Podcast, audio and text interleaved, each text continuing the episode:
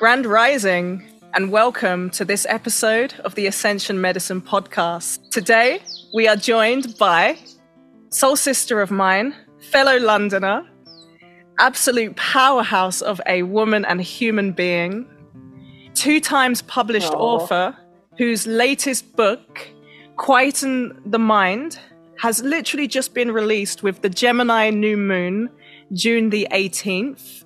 I would definitely recommend you go and get yourself a copy of that. She is a meditation facilitator and is also specializing in somatic meditation at this moment, self-taught astrologer and events facilitator.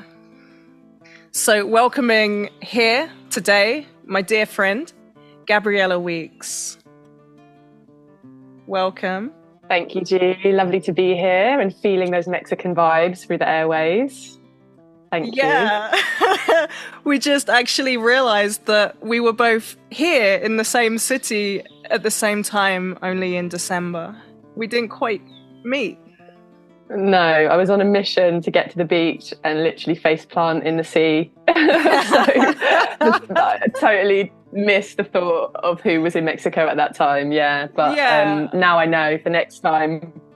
Yeah, I will meet you at the beach. So yeah. So I would love that. Where are you joining us from today? I'm joining you from sunny London. It's the evening here. It sounds like it's morning for you there. So closing out a day in London, it's been super, heat time in London. I love London in the summer. It's like one of the best cities, I think, in the world. Everyone is super joyful. It's like everyone turns up their happiness, I think, in the summer, and we make the most of it for sure. So it's a nice time to be in the city, even if it does get a little bit hot and sweaty. Yeah, I miss London in the summer. I would say that it completely transforms into a whole nother dimension where there is everyone from every culture and background. It's almost like the embodiment of unity consciousness as a city, and you can just see every reflection and the happiness of people because it's not raining. And it's not cold and grey. Yeah, that's it. I think as a nation, especially those who live in London, like we do make the most of the sun. And I've always said I'm a child of the sun. And I think part of my heritage is from Latin America, so kind of like where you are right now. And I've always felt a bit like dampened being from London, like a bit of that sunshine is always put out a little bit in the winter months.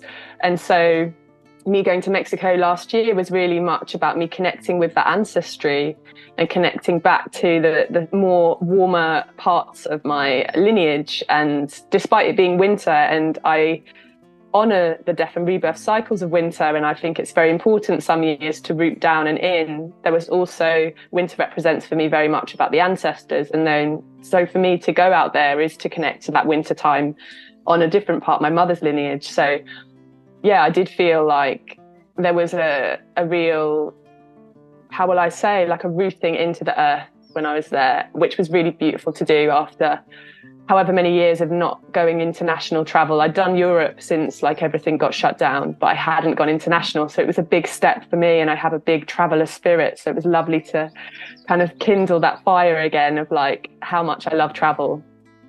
Absolutely. It was when you were mentioning the cycles, the seasons and winter and that death.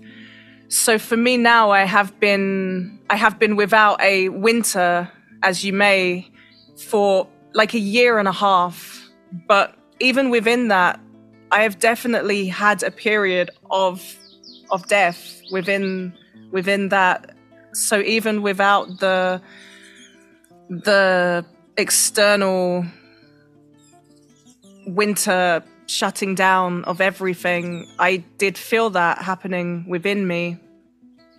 And also we do have a dry season, which is a bit like winter in that the leaves go brown and it's not so green. It almost feels quite autumnal in that sense. So I tuned into it with the sunny blue skies still. And I think that's really apt, you know, because I think nature will find a way to keep us in the rhythm of the cycles. And obviously being in the Northern Hemisphere in Europe, we have those extreme seasons. Those four seasons are quite distinct, even though I think that's slightly changing because it seems like all the seasons are kind of shifting at the moment. But, you know, you go to nearer to the equator, there's less so of those obvious seasons. And yet, if we look at the cultures around those places, a lot of shamanic traditions, they honour the seasons, the four seasons. And so, yeah, winter is a big part of that wheel, the medicine wheel. Yeah, exactly. Make space for the spring and for the rebirth. Without the death process, we're just adding more. Yeah, that's really interesting that you bring that up, because I notice a pattern, certainly when I've run menstruation circles in the past. Some women really describe that springtime within their cycle, which is post-menstruation. So it's that phase where you're supposed to feel like your energy just springs back to life, like a new shoot or spring. You feel energized. It can be what I describe as quite the masculine phase within our cycle, because it's like go, go, go, full power, energy back.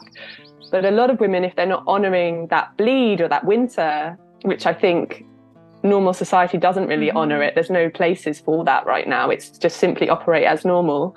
But if we're not honouring that time, then that spring is kind of dulled a bit, or it's heavier. It's like, ooh, it's a little bit longer to get started. And a lot of women say that. It's like, oh, that tiredness feeds into, you know, a week after my period or even 2 weeks after my period. So it starts a bit slower and later. Yeah. You mentioned the menstruation work that you do with women. I didn't know that. Yeah, we didn't actually talk about that. Interested to know how that shows.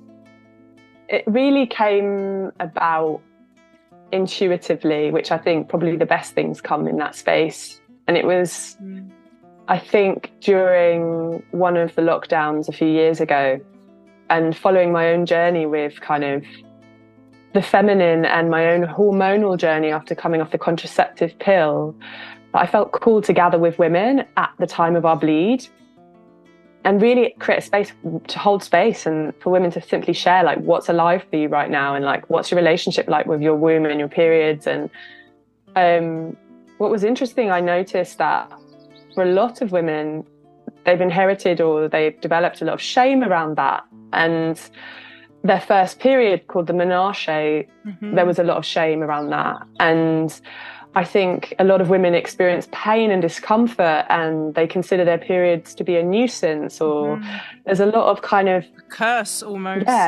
Yeah, there's a lot of disconnect in actually this is something so beautiful that connects us to our innate feminine wisdom. And yeah, by creating those spaces, I realized that actually a lot of women have gone through the same thing, and sometimes being able to share something can be enough for a woman to feel like, okay, like I'm not alone in this, my voice is heard, my experiences are valid, and we're in this together. Yeah. And also educating a little bit about what I'd learned, because I went on a bit of a deep dive learning about the seasons that we talked about and how we can best operate as women at different times of our cycles. And a lot of us aren't exposed to this information, and actually it can really help us know, like, right now I'm in my pre-menstruation phase, and, you know, emotions come up at this time, and there can be anger that comes up. And actually this phase, a lot of women don't realize, is a very creative phase. So it can be, the anger can be a result of not using that creative energy. So there's an element of frustration that builds up in the body of just like, I need to use this energy. And so when we realize this, it's like, okay, maybe I can put pen to paper and write something. Maybe I can move with this energy. Maybe I can go for an exercise workout, you know, and channel it, clean the house even, like whatever it is. It's like, use that energy. Don't let it build up and like boil up inside. Yeah. Yeah, and I often find that I bleed with my sisters. If I'm in close proximity to other women, we will just pull each other's cycles in. And so oftentimes, recently, my last cycle, we were bleeding 3 of us together. And it felt as though to be together in that bleed brings to mind the idea of these bleed huts that I know exist in some African cultures, where when the women in the village are bleeding, they go and be together in a hut and do that together. And as you were describing your menstrual groups, this image came to my mind.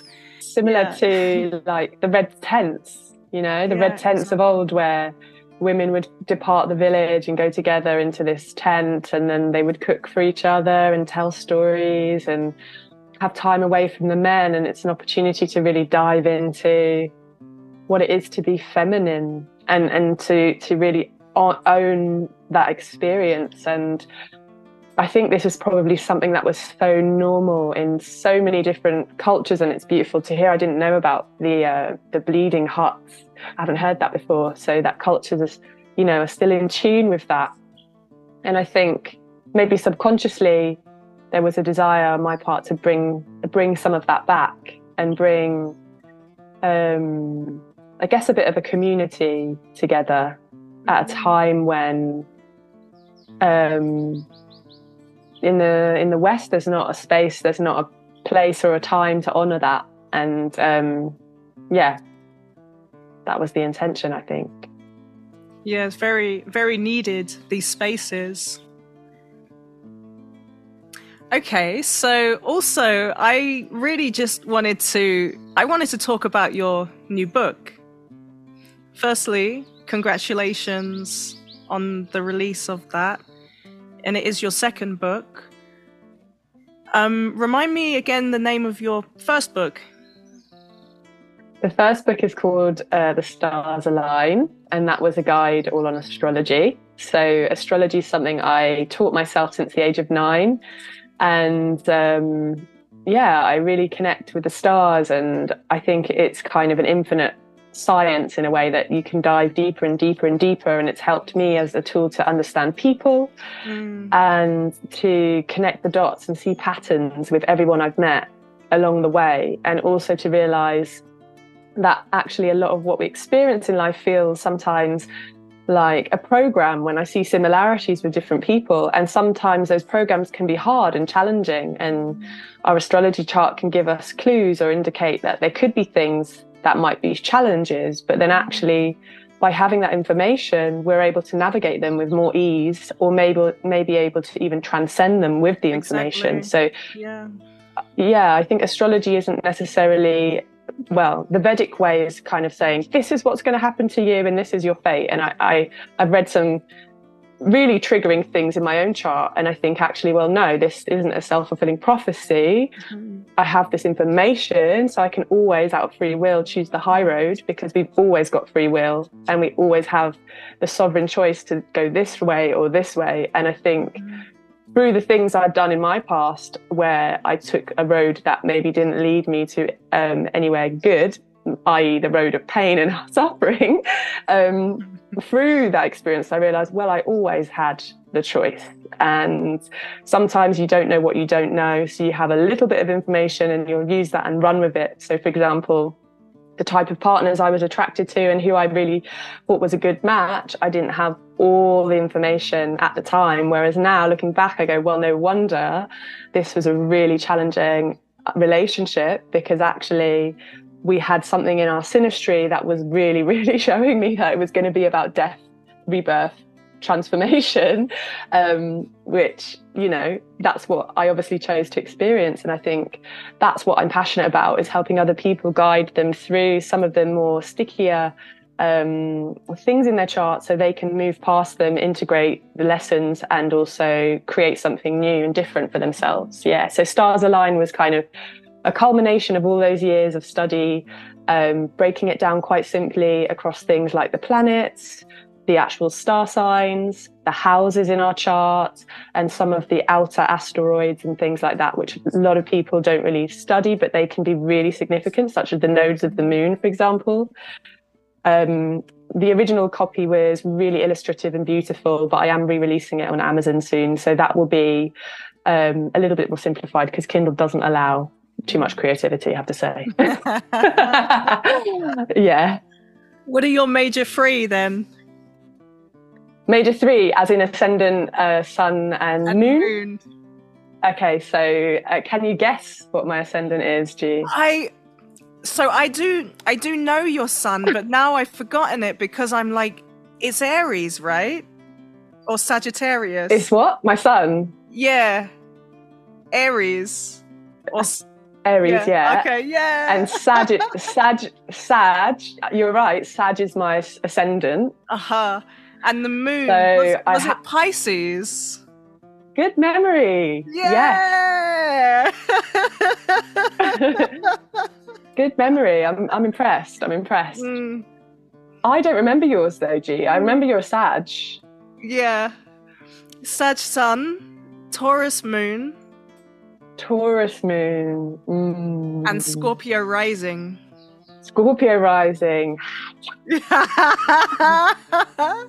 Actually have quite heavy Scorpio placements in my chart. Do you? How many planets do you have in Scorpio? This is something I should know, right? I want to say something like 4. Okay, quite a lot. Yeah. So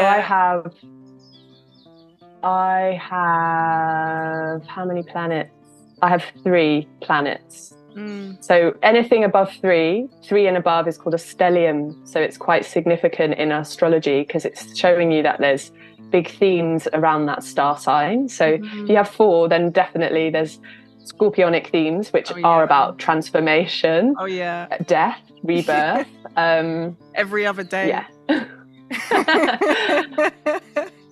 And, you know, a lot of people in our generation are born with Pluto in Scorpio. Mm-hmm. And so we are, as a generation, transmuting a lot of the heavier stuff for the collective, I think, because, there's themes, you know, around sex, drugs, patterns of addiction, all these kind of things can come up in a lot of our lifetimes. Abuse, things like this. Yeah, all of it. All of those things. Yeah, and basically as a generation, we've like chosen that, which, you know, we're obviously tough souls. Yeah. Yeah. And so now your new book. Yes. Quiet the Mind, yes. So practical and... my English, I'm forgetting how to speak. You got Spanglish now. I love it. Quiet the mind, yes. So practical and easy steps to find peace and tranquility. It's like a beginner's guide to meditation in essence. And how did this, what was the inspiration for this book? How did it come about? So... It's funny, things kind of happen in 9-year cycles, I think, because I started learning astrology at the age of 9 and meditation, my meditation journey, what year are we in? 2023 has been 9 years long. And in that 9 years, I like to think of myself as going on what Joseph Campbell calls a hero's journey, obviously a heroine's journey. And I basically deep dive into many of these different subjects. In 2018, I went pretty deep into it, almost like abstaining from my old life, which I think was maybe a reconnection to some sort of past life thing, because I kind of became a monk living in London. And so I took things to the extremes and I learned how not to do things by doing the extremes. That's how I seem to have learned along my way, is like taking things to extremes on both ends of the spectrum.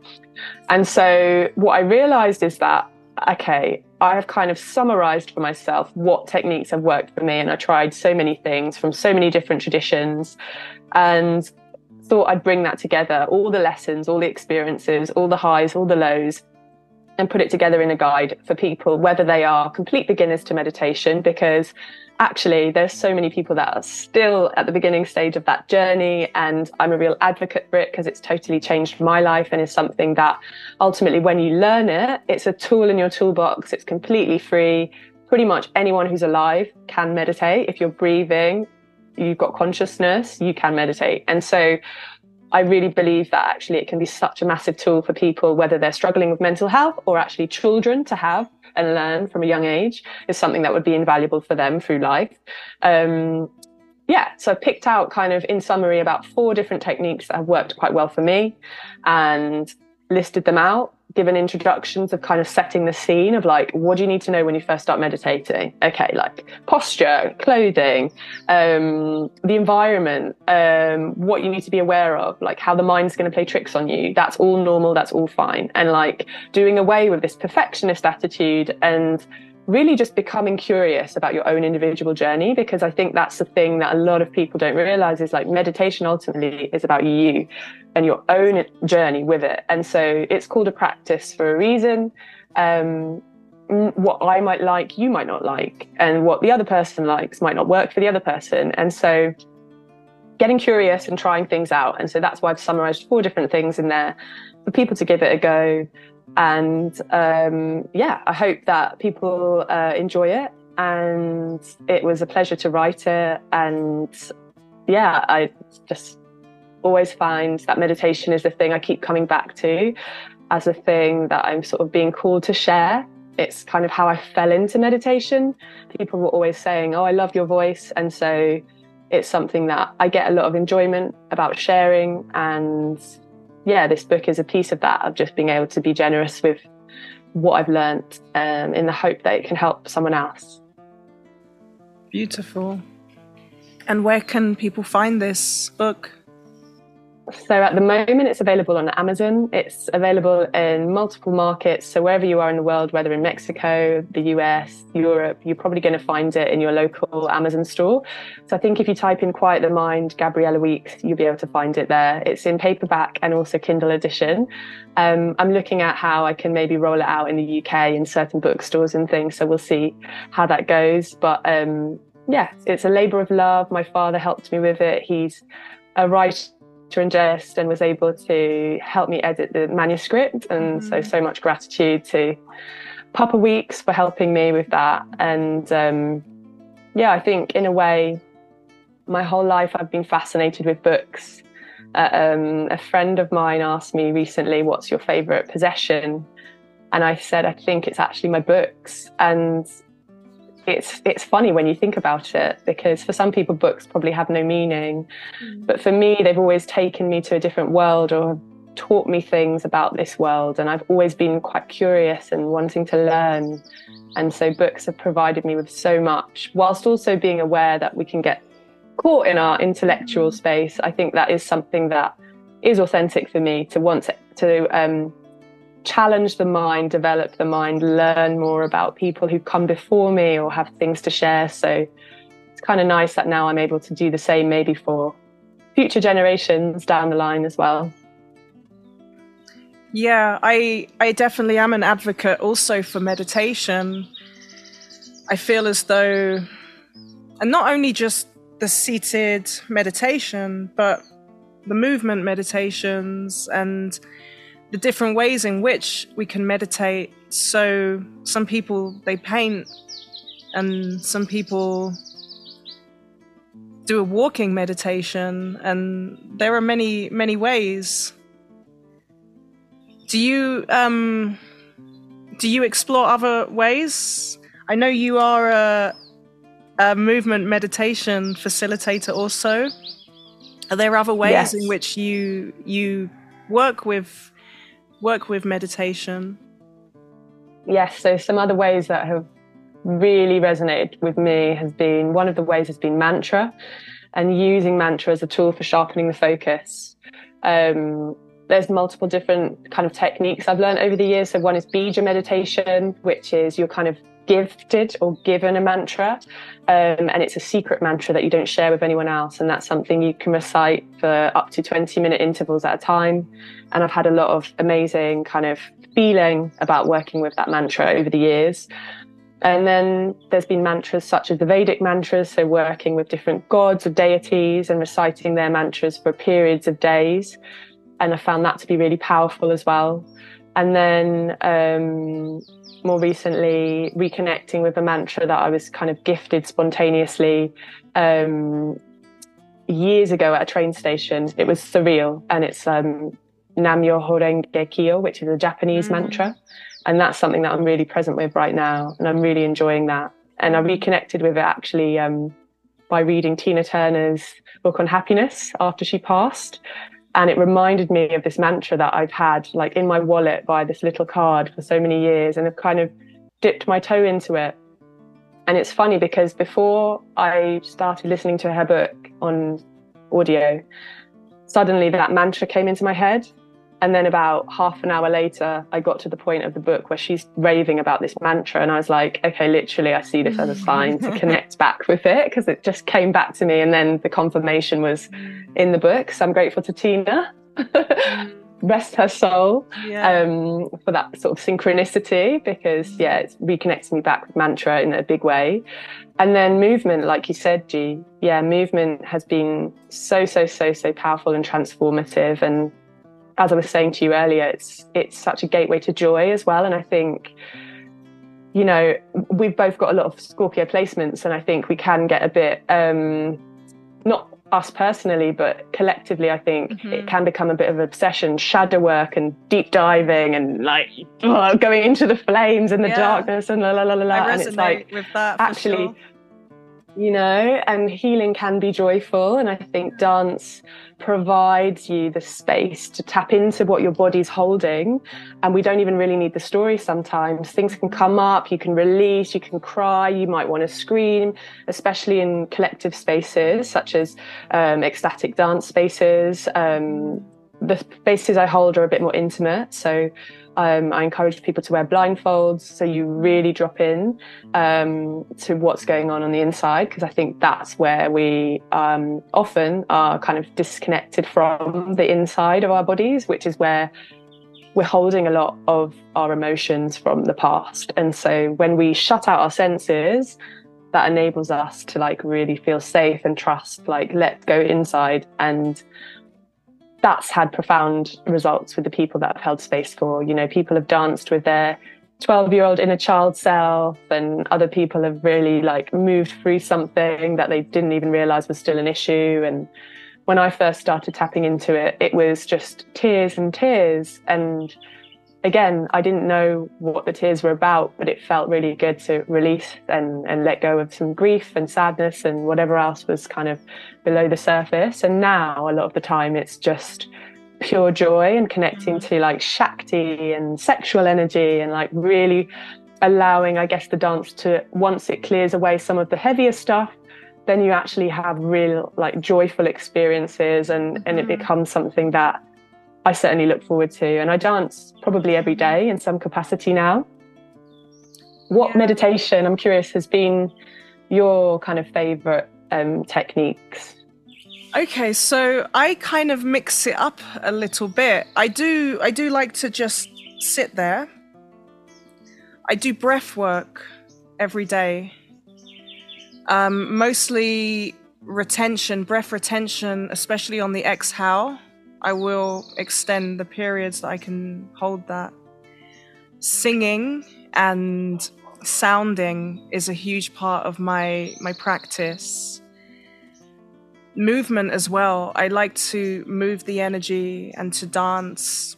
I have a yoga practice, but it changes. So some days I might not feel like doing yoga, and I will do a shaking practice, where I will shake my body. Or sometimes I might just go off into nature and use mantra as I'm walking, or use like a walking meditation to be with that process. So for me, it's really different, but I do feel that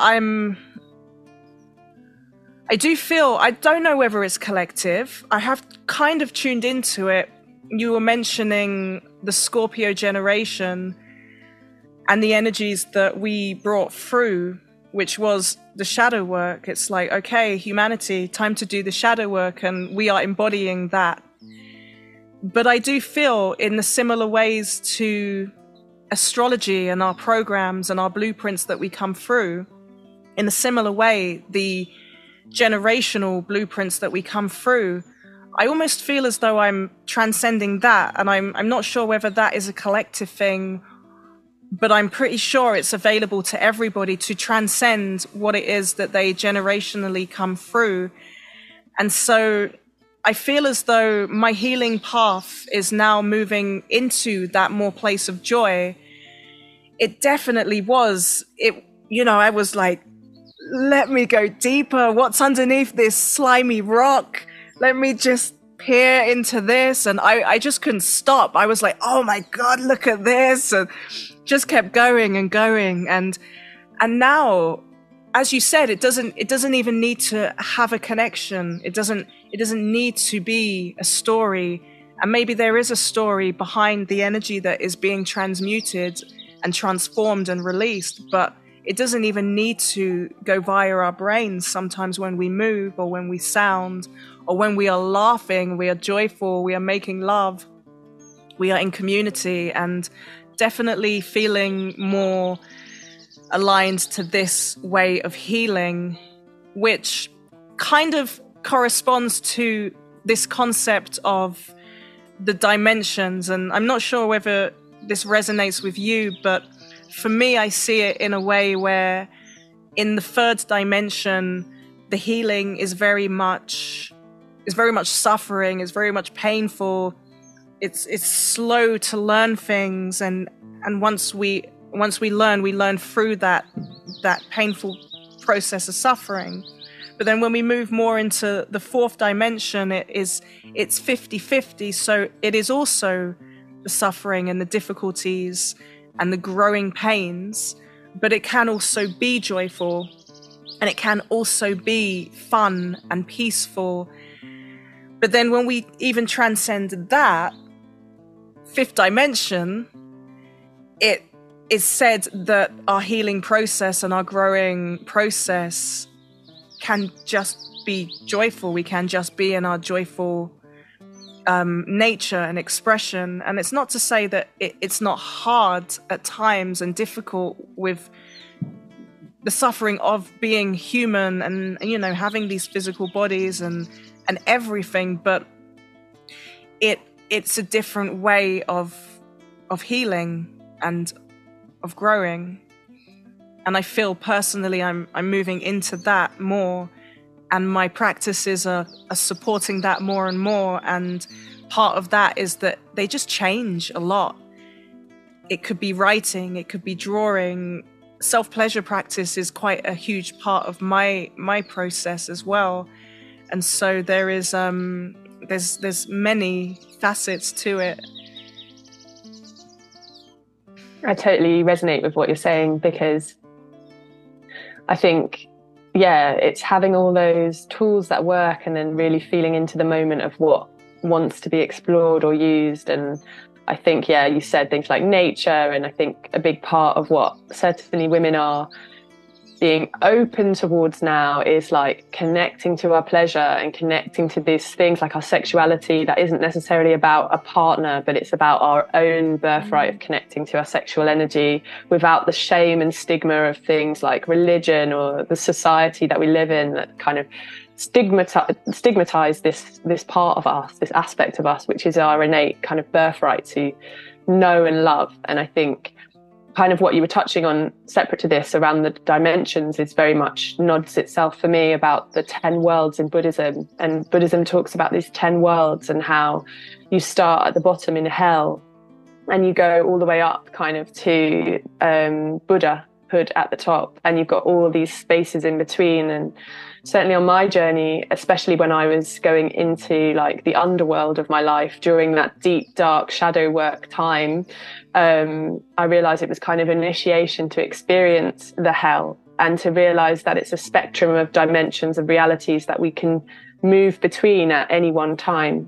and to really taste and experience what that looks like. Because in one day we could go from something that could feel really hellish to maybe then moving up the scale to something like anger, to then moving up the scale to tranquility, to then moving up the scale to love and compassion, which is like bodhisattva, moving down to heaven, and then maybe moving down to hell because you get some bad news and it just sends you off kilter. And you know, I feel like these worlds are very much dimensions of reality, and we are always moving between them. And so to have an awareness of this means whatever someone's going through, it's not permanent, because they can and have the full power to shift that. But it's easier said than done when you're in a much lower world of reality. And for whatever reason, I've got to experience that and got to realize, and it happens sometimes out of my control. It's like, oh, I'm in hell.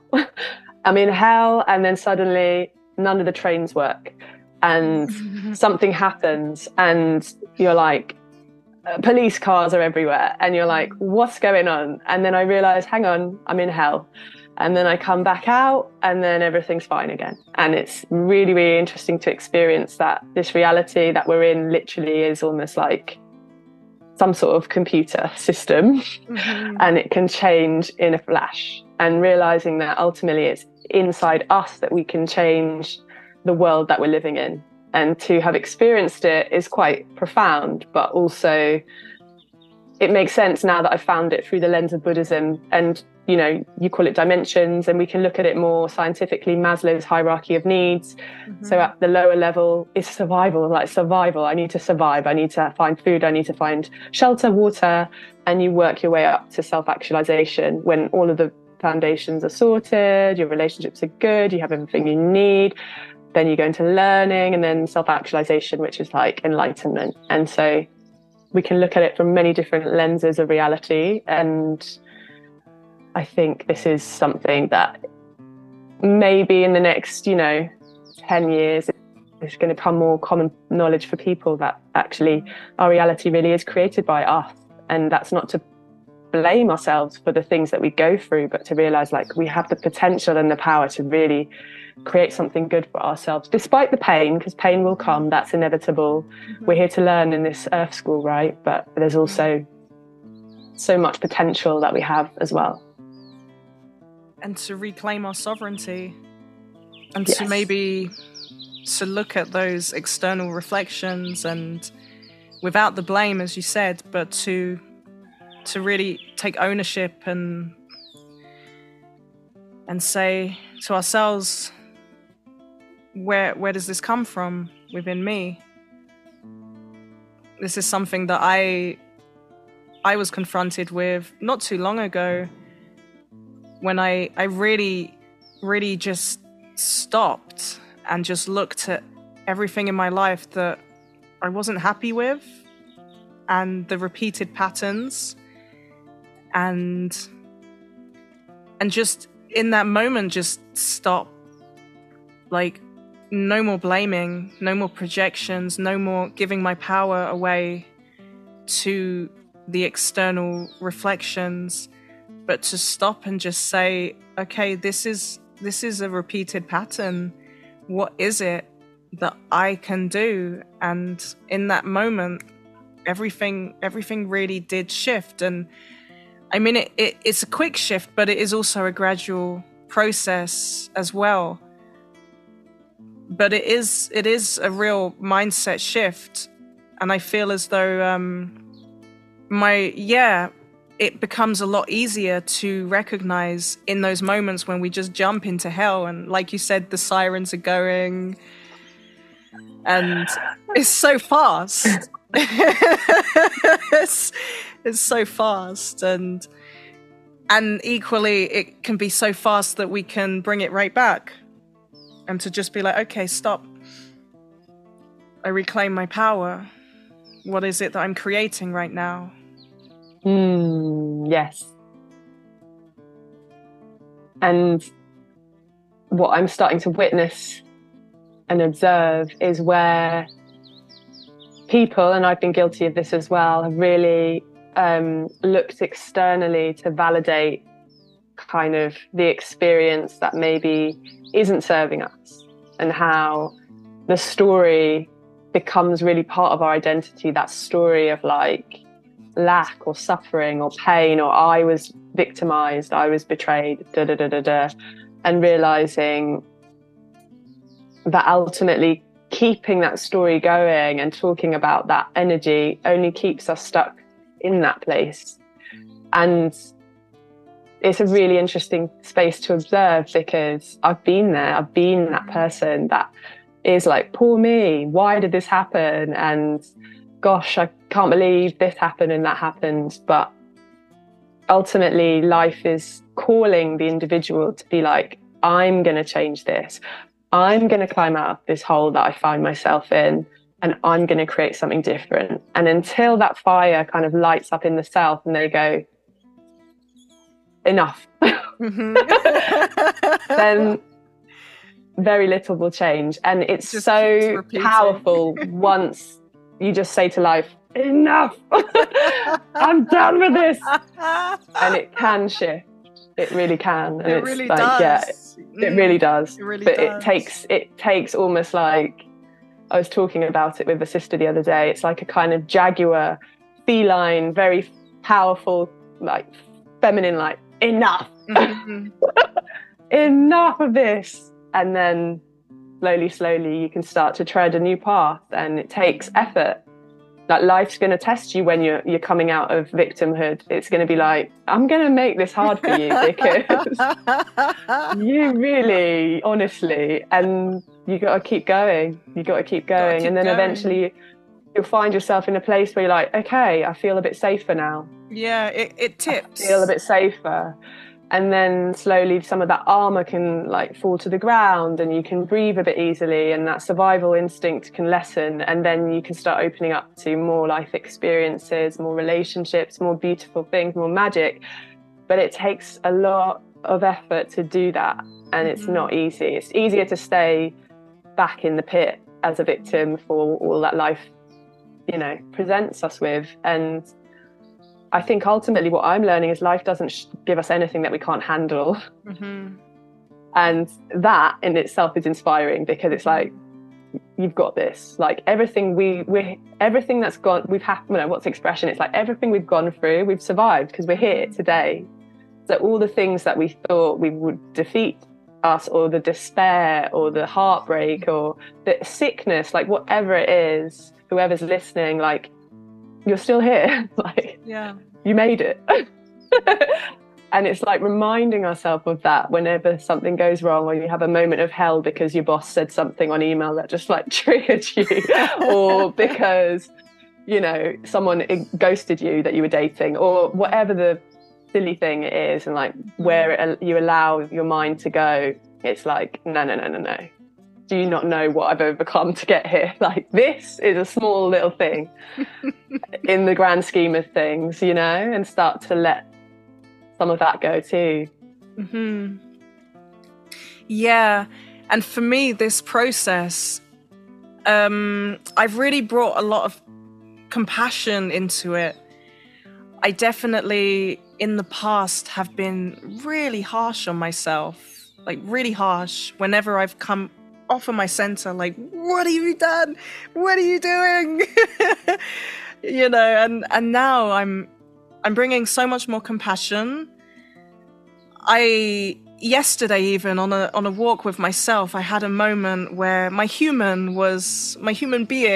avatar, this being here in this physical world, was feeling upset about something, some way in which another person was behaving that wasn't how I want them to behave, and how that was upsetting my human avatar. and then this higher aspect of myself is like, okay, you are in control of your reality. You are creating everything. We can reclaim the power, but I 100% honor your human experience. You are here, you are experiencing that. That's a big deal for you right now. And so I've come to a point where I'm more able to balance the two, to like, almost like a child, like, okay, it's okay. He took your toy. I can see how that's upsetting, but we have a massive pile of toys. We have infinite abundance over here.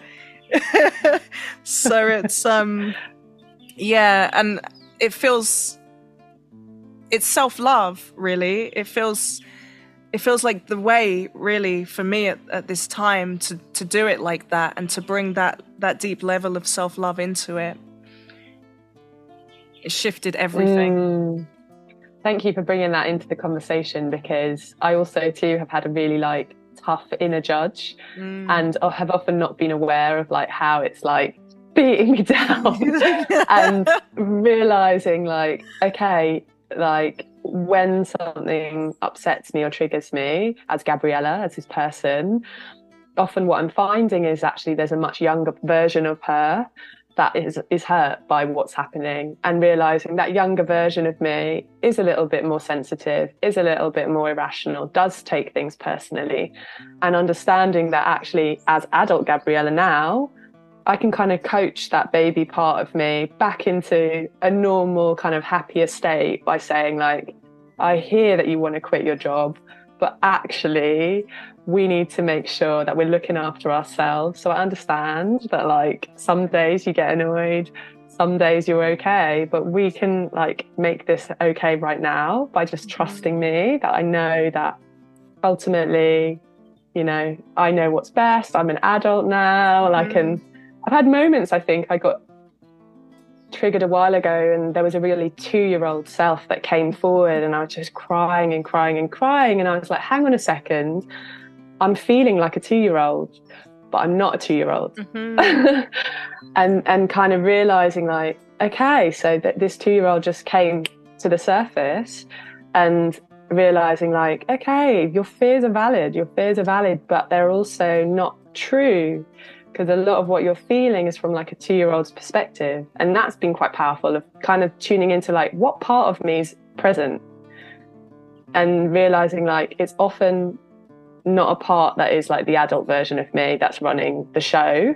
And so when another part starts to come up, it's like, let me hold space for this part and get curious, like what's going on for you? And you will often get an answer if you can give yourself the time. And I think like being kind with those parts, because ultimately they're just little parts of ourselves that haven't maybe felt loved or nurtured or heard or listened to, like whatever it is. Yeah. Mm-hmm. I just wanted to tap in on the inner judge, inner punisher.